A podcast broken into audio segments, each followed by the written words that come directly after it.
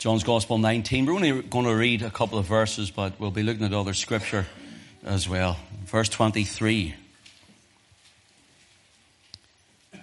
Then the soldiers, when they had crucified Jesus, took his garments and made four parts to every soldier a part, and also his coat. Now the coat was without seam, woven from the top throughout. They said therefore among themselves, let us not rend it, but cast lots for it. Whose it shall be, that the scripture might be fulfilled which saith, they parted my raiment among them, and for my vesture did they cast lots. These things, therefore, the soldiers did. Let's pray. Father, thank you, Lord, for bringing so many out tonight. We pray in the name of Jesus that everyone would leave here touched by the Spirit of God, encouraged, strengthened, convicted, compelled. Whatever you deem necessary and fit in this meeting, we pray, O oh God, that you, Lord, would meet them at every single place, part, and point of their need. And Father, we pray that Christ alone would be seen, your Son would be glorified. And Lord, may we leave here richer for being here in the Spirit. And Lord, for those that will watch live or later, we pray you'll give them their portion of the blessing also. We ask it in Jesus' mighty and precious name. Amen. We're told here in verse 23 then the soldiers, when they had crucified Jesus, took his garments and made four parts, every soldier a part, and also his coat. Notice that. He took every part of his clothing. They took every part of his garments. And they separated them between themselves. And left over was a seamless coat that we read in the next verse. Notice verse 24. They said therefore among themselves, let us not rend it, but cast lots for it. Whose it shall be that the scripture might be fulfilled which saith, they parted my raiment among them and for my vesture did they cast lots. So we're told the soldiers did these things. Here's what I want, and I've written right at the top, the first line Here's what I've written The Lord Jesus was crucified naked.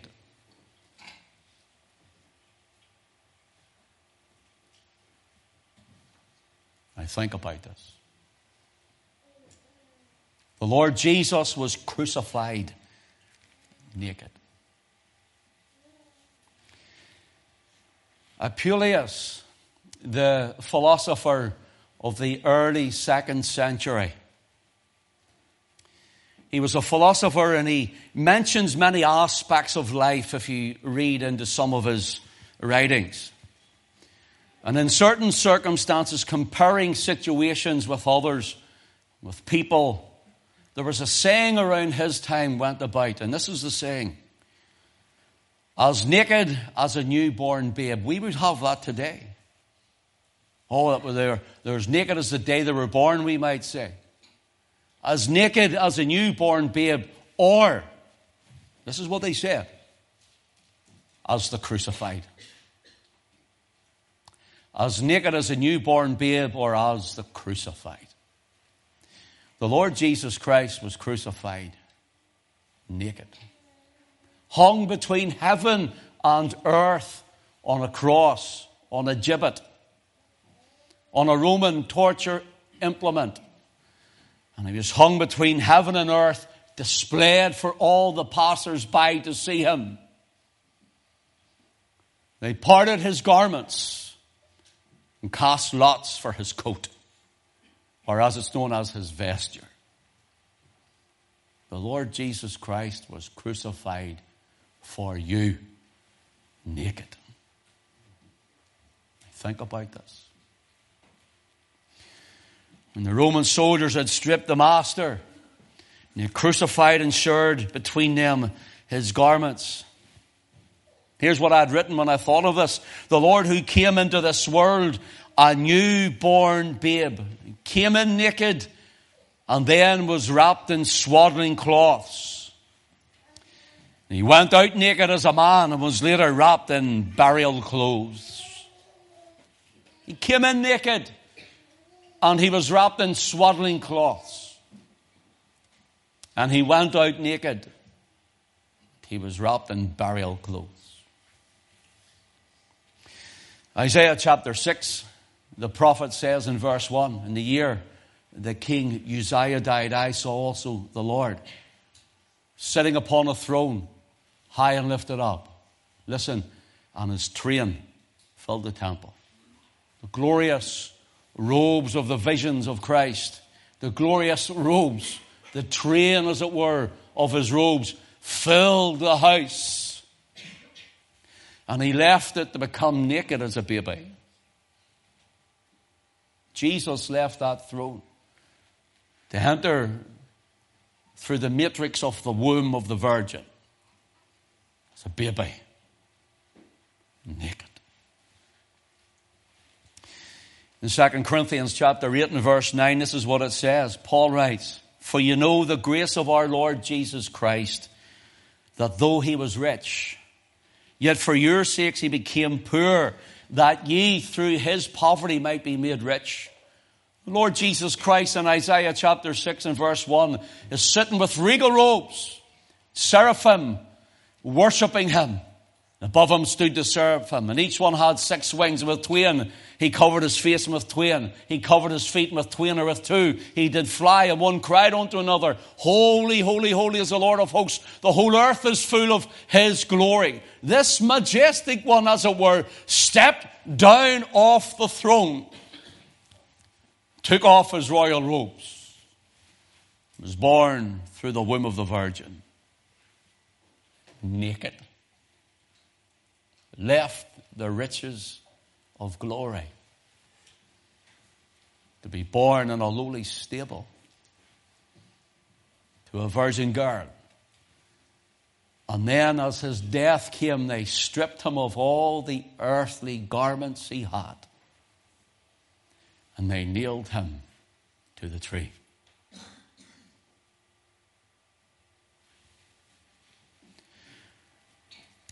Jesus let go, you ready? Of everything. Even his very last bit of clothing. And how poor, how poorer can one be than this? Crucified, naked.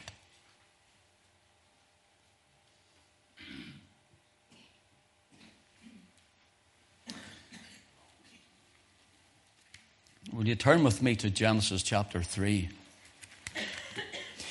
Here is the reason of the crucified one, the beautiful Christ of God. And the reason that he came to be crucified is found in Genesis chapter 3. We find Adam's race. And Adam had fallen. And he died. He died in relationship with God because of his sin, died in fellowship with God, and then he died physically before God in latter years. Genesis chapter 3, please, and let your eye run down to verse 7. Notice this is Adam and Eve, and the eyes of them both were opened and they knew that they were naked. Notice they knew that they were naked and they sewed fig fig leaves together and made themselves aprons. And they heard the voice of the Lord God walking in the garden in the cool of the day. And Adam and his wife hid themselves from the presence of the Lord God among the trees of the garden. And the Lord God called unto Adam and said, Where art thou? And he said, I have heard thy voice in the garden and was afraid because I was naked and I hid myself. And he said, Who told thee that thou wast naked? Notice that. Who told thee that thou wast naked? Hast thou eaten of the tree whereof I commanded thee that thou shouldest not eat? Now notice this. Adam and Eve realized after their sin that they were naked. An age of innocency had passed from them. An age of innocency had passed from them. Just like a little baby and a young child could run around without any clothes on, thinking in their innocency, there's nothing wrong with this. Yet as we grow up, we realize our nakedness and our shame of it, and we cover up. And that age of innocency before God was taken from Adam and Eve. Uh, some say it was the garment of light. And they find without that garment they're naked. First thing they do is they try to sew fig leaves. It's fig leaf religion comes out of it. Trying to cover up our own sin and trying to make amends, trying to make atonement for our own sin. We're still doing it today. People still try to do it through religion and ceremonialism and, uh, and ritualism and, and sacrificial worship of other things. The Lord comes and he sees the aprons of fig leaves. And as he sees them, he's calling. Adam, where are you? Did God know where Adam was? Absolutely, he did. Of course, he did. Then why did he call him? Because Adam must come out and stand before God and admit his guilt. See, a sinner can't be saved from their sin until they realize they're a sinner, until they realize they must stand before God and ask for forgiveness. Where are you, Adam? And Adam comes out, he says, We hid ourselves. I'm paraphrasing for time. We hid ourselves because we were naked. We were ashamed. We were naked. The Lord says, Who told thee that I was naked? Adam, how did you know? How did you know? The age of innocency and purity had gone, and from that age on, you find nakedness and sin go hand in hand throughout the scriptures. I've picked a couple of these for you to look at. Would you go to Ezekiel chapter 16 for me, please? Ezekiel chapter 16. And there's just a few that we're going to look at here, just a few verses we'll skip across, so bear with me. Ezekiel 16 and verse 6. And the Lord here is speaking through the prophet before they're carried away, before the house of Judah, the southern kingdom of Israel, are carried away into Babylon by Nebuchadnezzar. And then we read Shadrach, Meshach, Abednego in the fiery furnace, Daniel in the lion's den, and so on. And before that happens, he's speaking to Jerusalem. Same place where years later he's in a body of flesh, naked on a tree. And take that in. The living God, the Word, the Son. Notice Ezekiel 16 and verse 6. Ezekiel 16 and verse 6 says, the Lord says, And when I passed by thee and saw thee polluted in thine own blood, and I said unto thee, When thou wast in thy blood, live. Yea, I said unto thee, When thou wast in thy blood, live. I have caused thee to multiply as the bud of the field, and thou hast increased and waxen great, and thou art come to excellent ornaments. Thy breasts are fashioned, and thine hair is grown, whereas thou wast naked and bare. God's showing them, look who you are now, Jerusalem. Look where I've brought you from, Jerusalem. Your sin and your helplessness and your hopelessness, people of Judah, Israel. And I'm the one who has garnished you and blessed you and helped you and kept you and redeemed you from the enemies formed you into this wonderful city, the princess of the provinces, says Jeremiah in the book of Lamentations, chapter 1 and verse 1, 2, 3. The princess of the provinces, the jewel of the Middle East. She says, I have decked you out. Notice, whereas thou was naked and bare. Verse 8, Now when I passed by thee and looked upon thee, behold, thy time was the time of love. And I spread my skirt over thee and covered thy nakedness. Yea, I swear unto thee and entered into a covenant with thee, saith the Lord God, and thou becamest mine. Do you know what the Lord means? He spread his skirt over it. It means he brought her, that is, Israel, then Israel separates into the two kingdoms. The northern kingdom's gone. Israel's gone. It's now Judah and the southern kingdom. Jerusalem is the capital city. And he says, I found you in your sin and I came and I spread my skirt over you. I married you, Israel. I married you. And now you've turned into a harlot. I give you everything you wanted. I decked you with beauty. And now you've turned into a harlot. That's all right, just for time's sake. Let it run down to verse 22. And in all thine abominations and thy whoredoms thou hast not remembered the days of thy youth, when thou was naked and bare and was polluted in thy blood. And when it came to pass after all thy wickedness, Woe, woe unto thee, saith the Lord. Notice the Lord says you were in your abominations and your whoredoms and you remembered not the days of your youth when you were naked and bare before me. In other words, you're sinning before me. And you're like someone naked and bare and I want to clothe you. I want to clothe you. Let your eye run down to verse 35, please. Listen to what the Lord says. Starts to build up and he says, You read that chapter when you go home. You see how God is blessing. It's like a woman who's decked with everything she has. She's got her husband and he's given her everything. She's turning into a harlot on him. Notice here, verse 35. Wherefore, O harlot, hear the word of the Lord.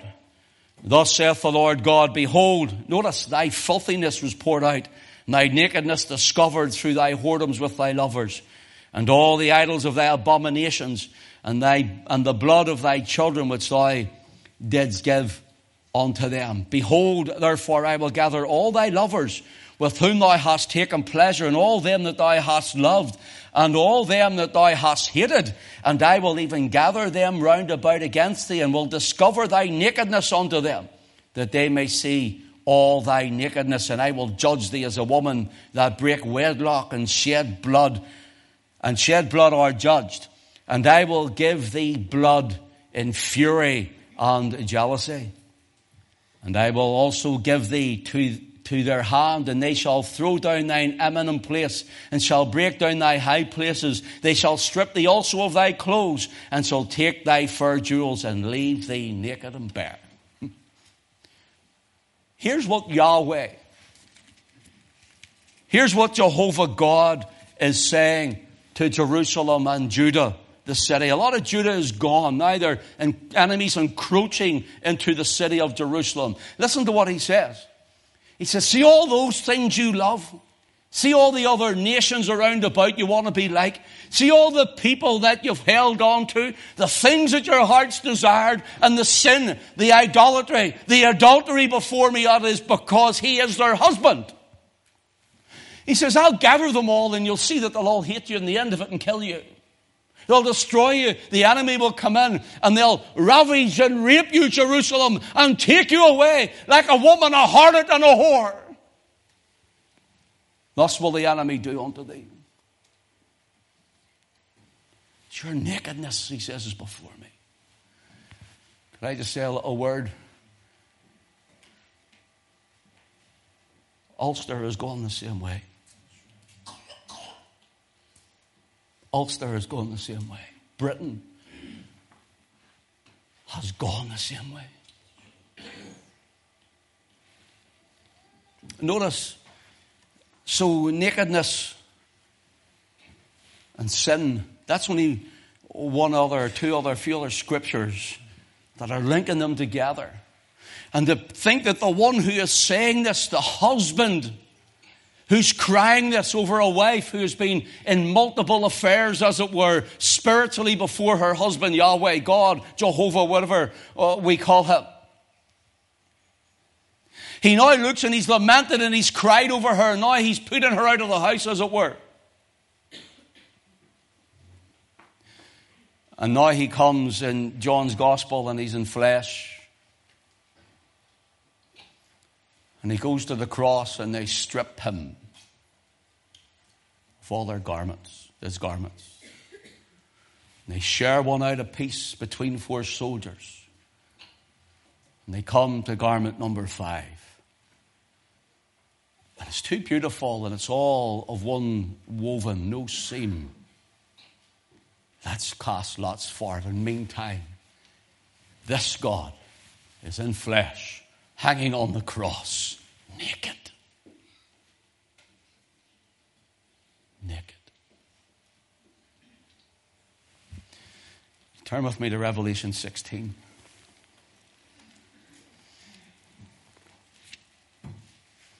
Revelation chapter 16, please. And let your eye run down to verse 15. The coming Christ says these words Behold, I come as a thief. Blessed is he that watcheth and keepeth his, does it say? Garments, his garments, lest he walk naked and they see his shame. Notice the Lord who has risen from the dead and ascended into glory is coming back again. And he says, Next time I'll find you in your nakedness, I will not be naked again, he says. And I will find you in your nakedness.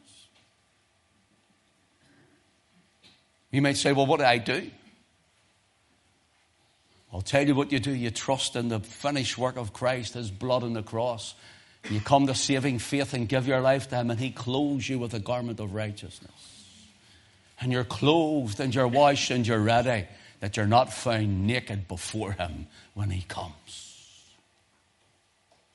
I'm saying this, and I'm not saying it in a, in a senseless way. I'm saying it in a spiritual and truth and wholesome way. Is there anybody naked here?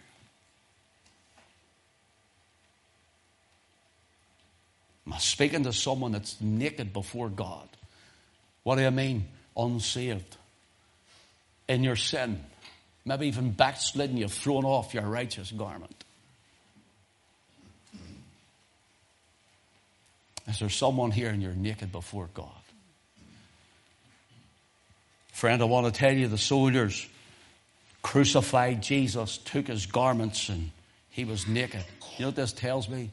He not only took my sin, He not only took my sickness, He took all my shame. Amen. I have much shame, much to be ashamed of. But Christ even bore the very shame. He was crucified naked. Will you turn with me again back to John 19, please? And notice here something about the vesture the garments of Christ. John 19 and verse 23. The soldiers, when they had crucified Jesus, took his garments and made four parts, to every soldier a part, and also his coat. Now the coat was without seam and woven from the top throughout. Notice this the coat was woven without seam, woven from the top throughout. A seamless tunic. It was a seamless tunic, and it gives the idea of the role. You ready? Remember, this one who was naked and then put on burial clothes was put on him, and he rose from the dead and he ascended into heaven. This gives the idea, you ready, of the great high priest of Israel. Turn with me, if you will, to Exodus chapter 28, please. Exodus chapter 28. And let your eye run down to verse 31.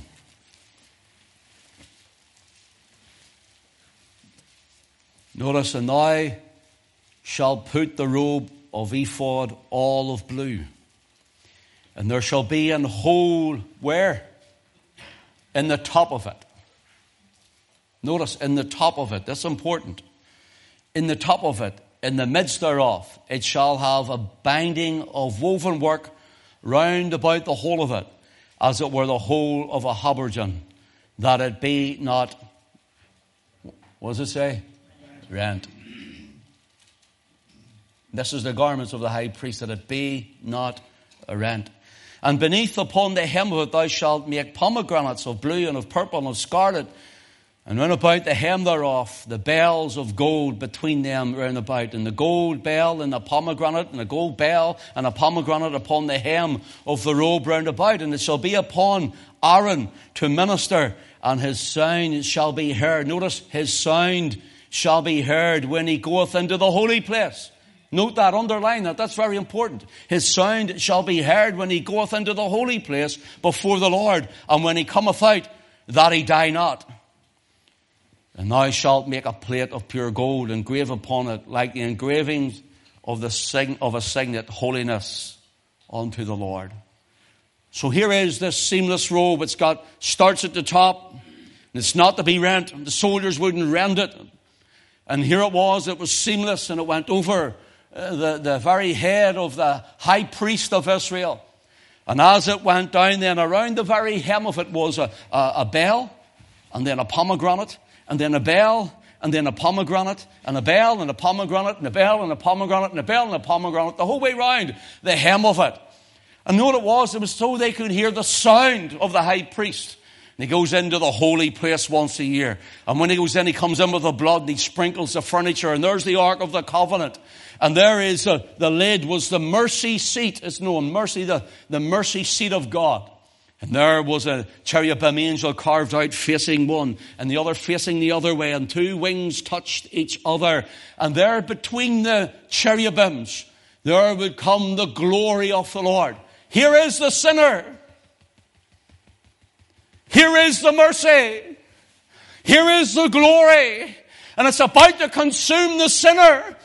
But when he sees the blood, the blood that was on the mercy seat, the blood that was on the lid of the Ark of the Covenant, the sinner was released uh, and he was found not guilty. Amen. Notice he went around that little room with the blood. And there's a great big curtain down that curtain when Christ hung naked and cried, It is finished. And the curtain was rent from the top. Remember that? That curtain he was behind there. You're ready, and so they would have listened. And they had a rope around his waist or his leg. And he went in, and all they could hear was the tinkling of a bell against a pomegranate. A bell, and they heard this tinkling as he walked around ministering. That's what the noise is they were speaking of in the scripture. And you see them up to the curtain. Is the high priest still alive? I said, Hold on. I can hear the sound, the tinkling of the bell and the pomegranate, and they wait a while. Has the glory of the Lord come? Is the high priest still alive? Hold on a minute. I can hear the sound of the bell and the pomegranate. And that's how they knew he wasn't consumed in the presence of the Lord. Well, now Jesus is our high priest who's ascended into heaven, the Holy of Holies into the holy place. Do you know how we know he's alive today? Do you know how you know he's alive in CET today? because the sound of the bell and the pomegranates. You know, say, Ken, what do you mean? Well, there's the fruit of the Spirit love, joy, peace, long suffering, gentleness, goodness, faith, meekness, and temperance. Uh, and then there's the nine gifts of the Holy Ghost in the church. The bells are ringing when the Holy Ghost is speaking. And it comes with the very fruit of the Spirit. Is our high priest still alive? Hold on, I'll let you know. What's it like there in CET? Is the Holy Ghost moving? Absolutely. Christ is still alive. And he's there applying the blood. See on his breast here. The high priest had 12 stones on a breastplate. The breastplate was called the breastplate of judgment. Israel's name was in every stone, every tribe, every one of us were guilty before God. We are sinners. And when he sees that, that's all of us. He prays as though our sin is his sin. He ministers as though our sin is his sin. And he applies the blood to the mercy. Christ is our propitiation. That means mercy. And that was the propitiation. That lid of the covenant was the propitiation or the mercy seat of God. I'll, I'll, tell you about propitiation. I've told you before, in case you haven't remembered, or in case somebody's never heard it before. Here's an example. So if you leave here and you go way over towards the hills, over towards Rathfriland direction, over towards Kilkeel direction there, you're going to come to uh, Silent Valley. You get out of the car park and you walk up through the car park. There's a nice wee duck pond there, and suddenly there's a great big green hill. And along the top, you can walk along the top, and there's a big wall. And you'll find that behind that, what you don't realize until you get on top of that, there's, I don't know how many millions and billions, maybe, I don't know what it is, of gallons of water. And you're way down at the bottom, and way above you. You're way at the bottom of the pool, as it were. If that broke, we'd all just get washed away. So propitiation is like this. It's like, uh, it's like you standing, let's make it ridiculous, okay? And you're standing at the foot of that great big wall. And there is that great big wall going up, hiding all that water behind it and holding it there. And say it's a, say it's a thousand foot tall. And say it's a thousand miles that way. And it goes a thousand miles that way and suddenly you see a crack coming down that wall. You're going, I'm out of here, aren't you? Well, can you imagine trying to run a thousand mile? There was no hope, so there's not. Or a thousand mile, there's no hope. You're not getting that way either. You're lost. You're doomed. You're damned. You're done. Nowhere to go, and there's no escape. You can't run backwards, it just will burst and outrun you. You're hopeless. And suddenly the crack opens and the dam busts.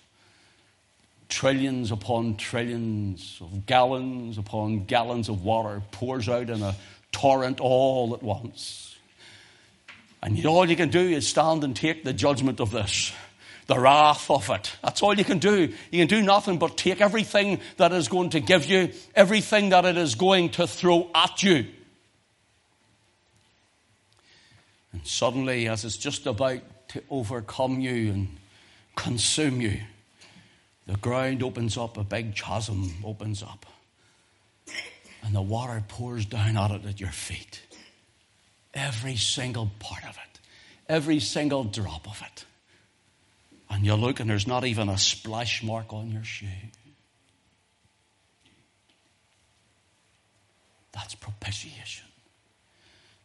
That all the wrath of God is behind that wall, as it were, ready to burst without hope or help to consume us.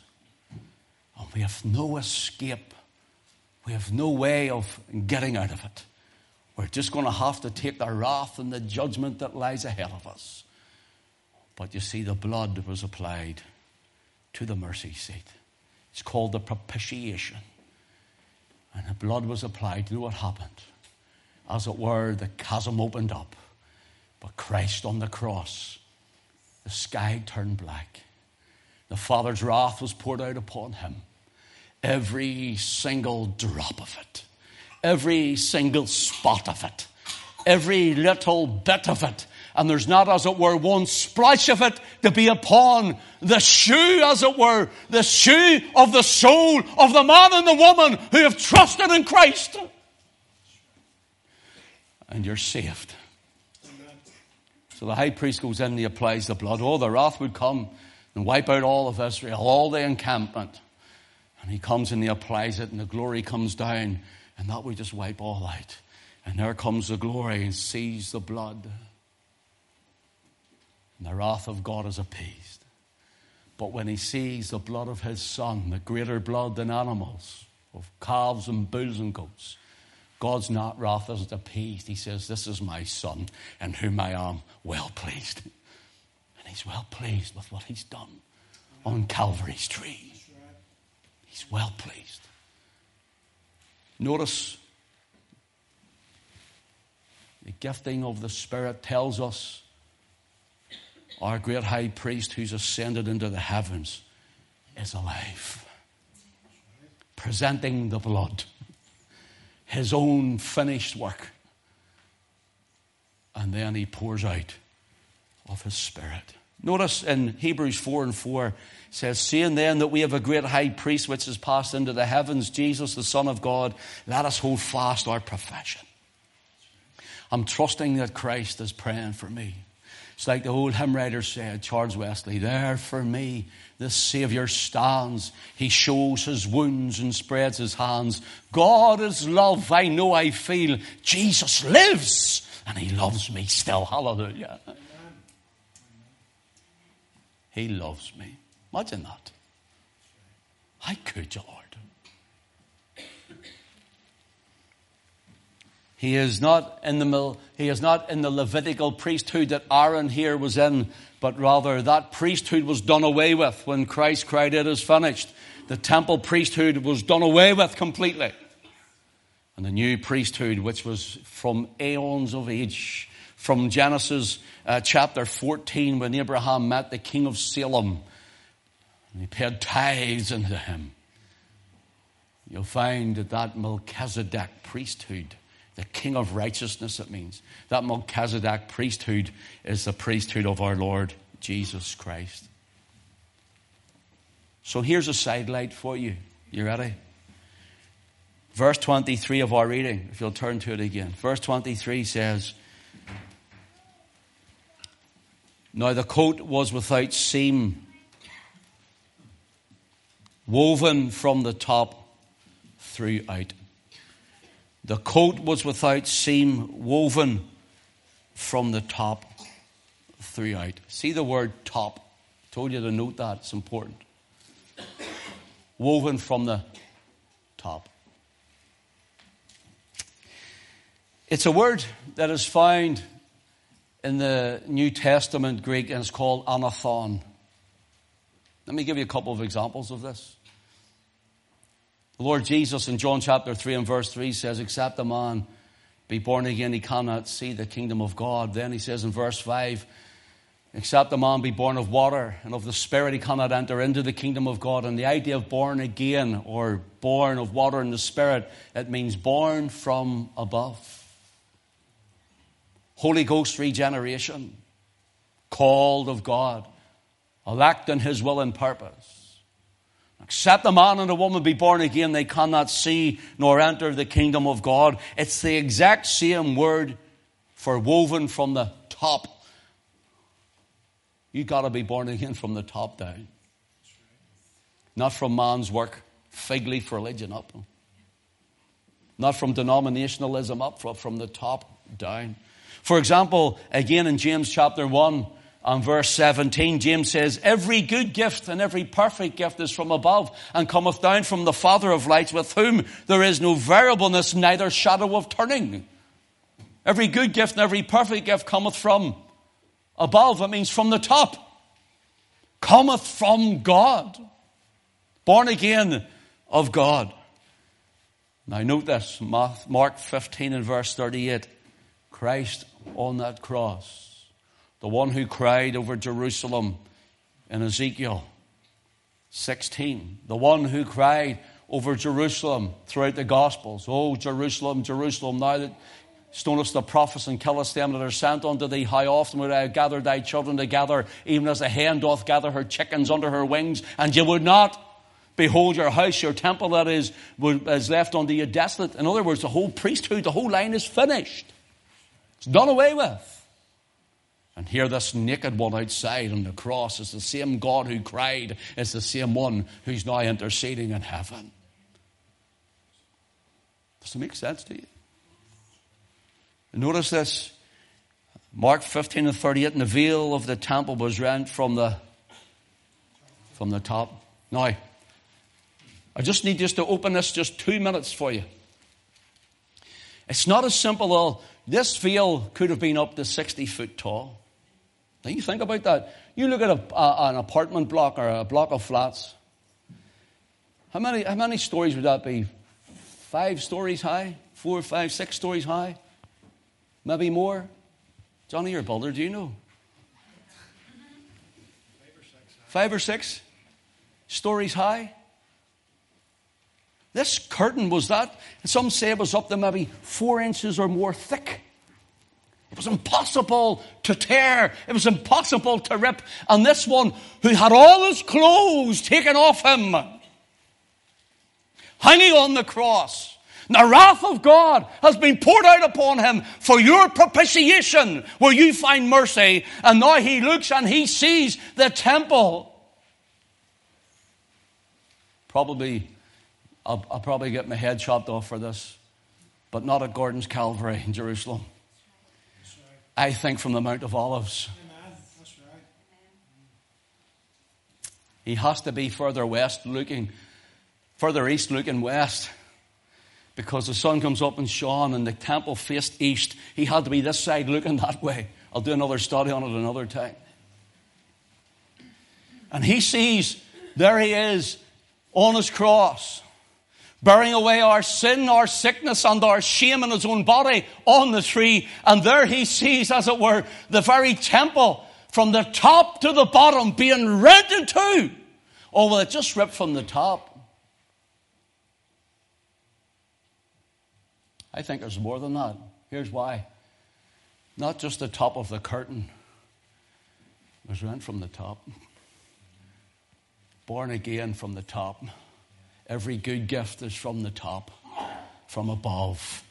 As it were, the invisible hands of his Father took that curtain and, like a document that you and I could have said all of our sin and our debt upon it that must be paid, he ripped it in two. The son could cry, It is finished. Paid in full, Ken. You're free to go. I'm going to close soon. Thank you for your attention. In Matthew chapter 19, verse 24. Matthew 19, verse 24. And they said, therefore, among themselves, let us not rend it, but cast, cast lots. Whose it shall be, what the, that the scripture might be fulfilled, which saith, They parted my garments among them, and for my vesture did they cast lots. Notice, they said, Let's not rend this, but let's gamble for it.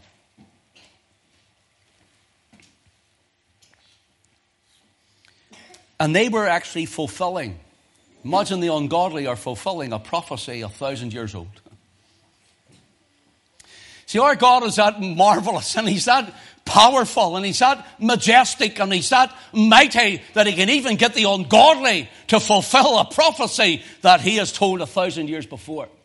And they don't even recognize it, realize it, or know it. Will you turn with me to Psalm 22, please? Psalm 22.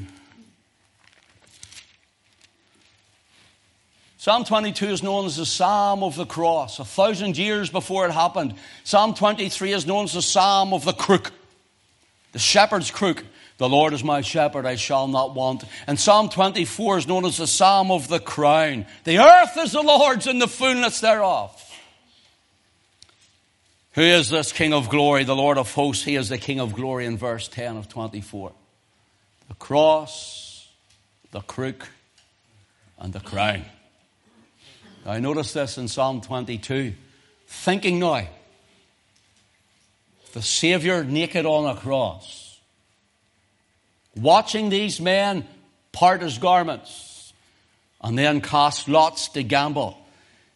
He cries in his passion, and as the wrath of God is poured out on him as the penalty of our sins, in verse 1, my God, my God, why hast thou forsaken me? Or as it says in the Gospels, he writes, he cries, Eloi, Eloi, lama sabachthani. Which is El is God, God, or uh, that's where they think he was talking about Elijah. It means Yah is my God, or my God is Yah. Let Elijah come and take him down then. Start making fun of him. But he's crying, My God, my God, why hast thou forsaken me? Why art thou so far from helping me and from the words of my roaring? Christ on the cross cried this.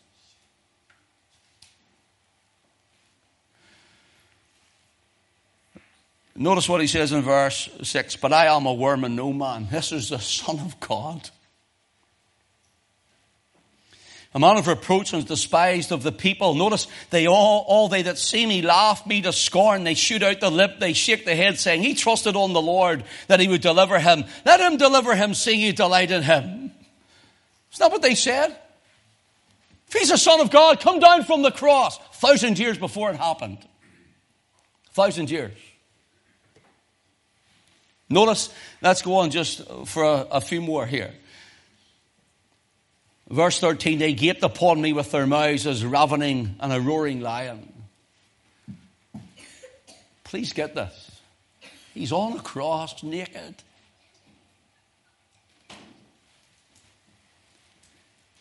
Notice what he says I and poured out like water. All my bones are out of joint. My heart is wa- like wax and is melt in the midst of my bowels. My strength is dried up like a potsherd and my tongue cleaveth to my jaws. And thou hast brought me into the dust of death for the dogs have compassed me. Who's that? The Roman soldiers.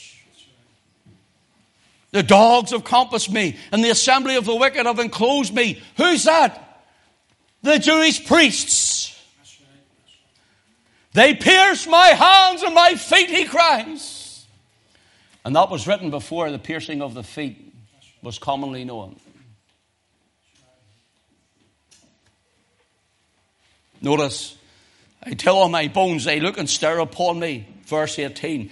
They part my garments among them and cast lots for my vesture. Now listen. See the one who gave David this the write? He's the same one who's hanging on the cross. He's the same one. And now he's come and he's hanging and bleeding and dying in agony, naked on a cross. And he is saying to his father, some believe the Lord possibly even prayed this to himself.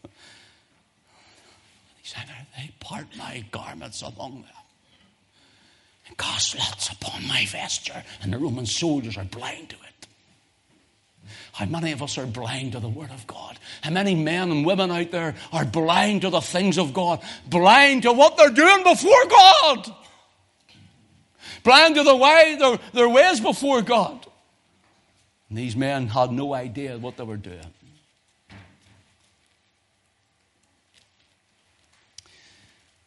The last point is this. Turn to Revelation 19, please. Revelation 19. We're down with the youth on Friday night. They're all having fun. And this was running through my head. While we were singing and worshiping and praising, in the back of my head, all I could think was this the vesture of Christ.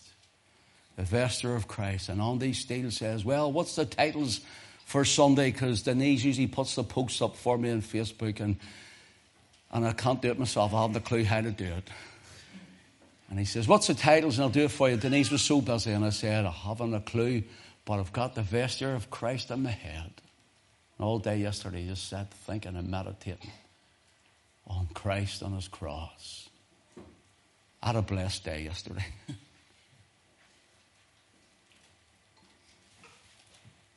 Notice Revelation chapter 19, verse 11. 19 and verse 11. This is the coming Christ. And I saw heaven opened, behold, a white horse, and he that sat upon him is called faithful and true, and in righteousness doth he judge and make war. And his eyes were as a flaming fire, and on his head were many crowns, and he hath a name written that no man knew but he himself. And he was clothed with a vesture, dipped in blood, and his name is called the Word of God. Isn't that powerful? And the armies which were in heaven followed him upon white horses, clothed in fine linen, clean and white. And out of his mouth goeth a sharp sword, that with it he should smite the nations, and he, and he shall rule them with a rod of iron. Did you hear that? A rod of iron? Gentle Jesus, meek and mild? What would Jesus do when you say that about something? Judge not lest you be judged. Well, he's going to come and he's got a rod of iron and he's got the armies of heaven with him. Be like Jesus. Well, wait till you see when Christ returns to every Christ rejecter. It's going to be a terrible day. Notice, and he shall rule them with a rod of iron, and he shall tread the winepress of the fierceness of the wrath of Almighty God. And he hath on his vesture and on his thigh a name written, Hallelujah, King of Kings and Lord of Lords. He's not coming back this time to hang on a cross. He's coming back on the charger, the white horse, as it were. He's coming back. It gives the idea he's coming back in power and glory and in all authority. His name is called the Word of God. So it remind you of something? John chapter 1 and verse 1. In the beginning was the Word, and the Word was with God, and the Word was God. And the same was in the beginning with God. Listen, all things were made by Him, and without Him was not anything made that was made. And John 1 and 14 says, And the Word, that's the Word that was with God and was God and is God, the Word was made flesh and dwelt among us. And we beheld His glory, the only glory is of the only begotten of the Father, full of grace and truth. And they took him and they nailed him to the tree. Naked.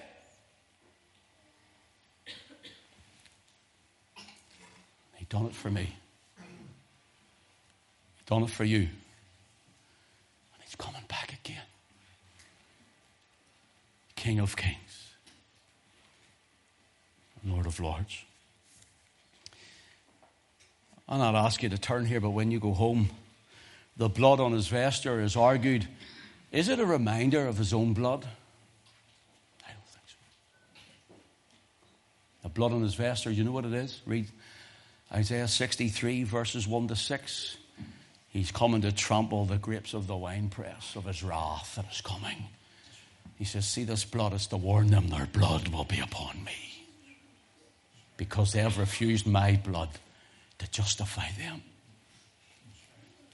Read it when you go home.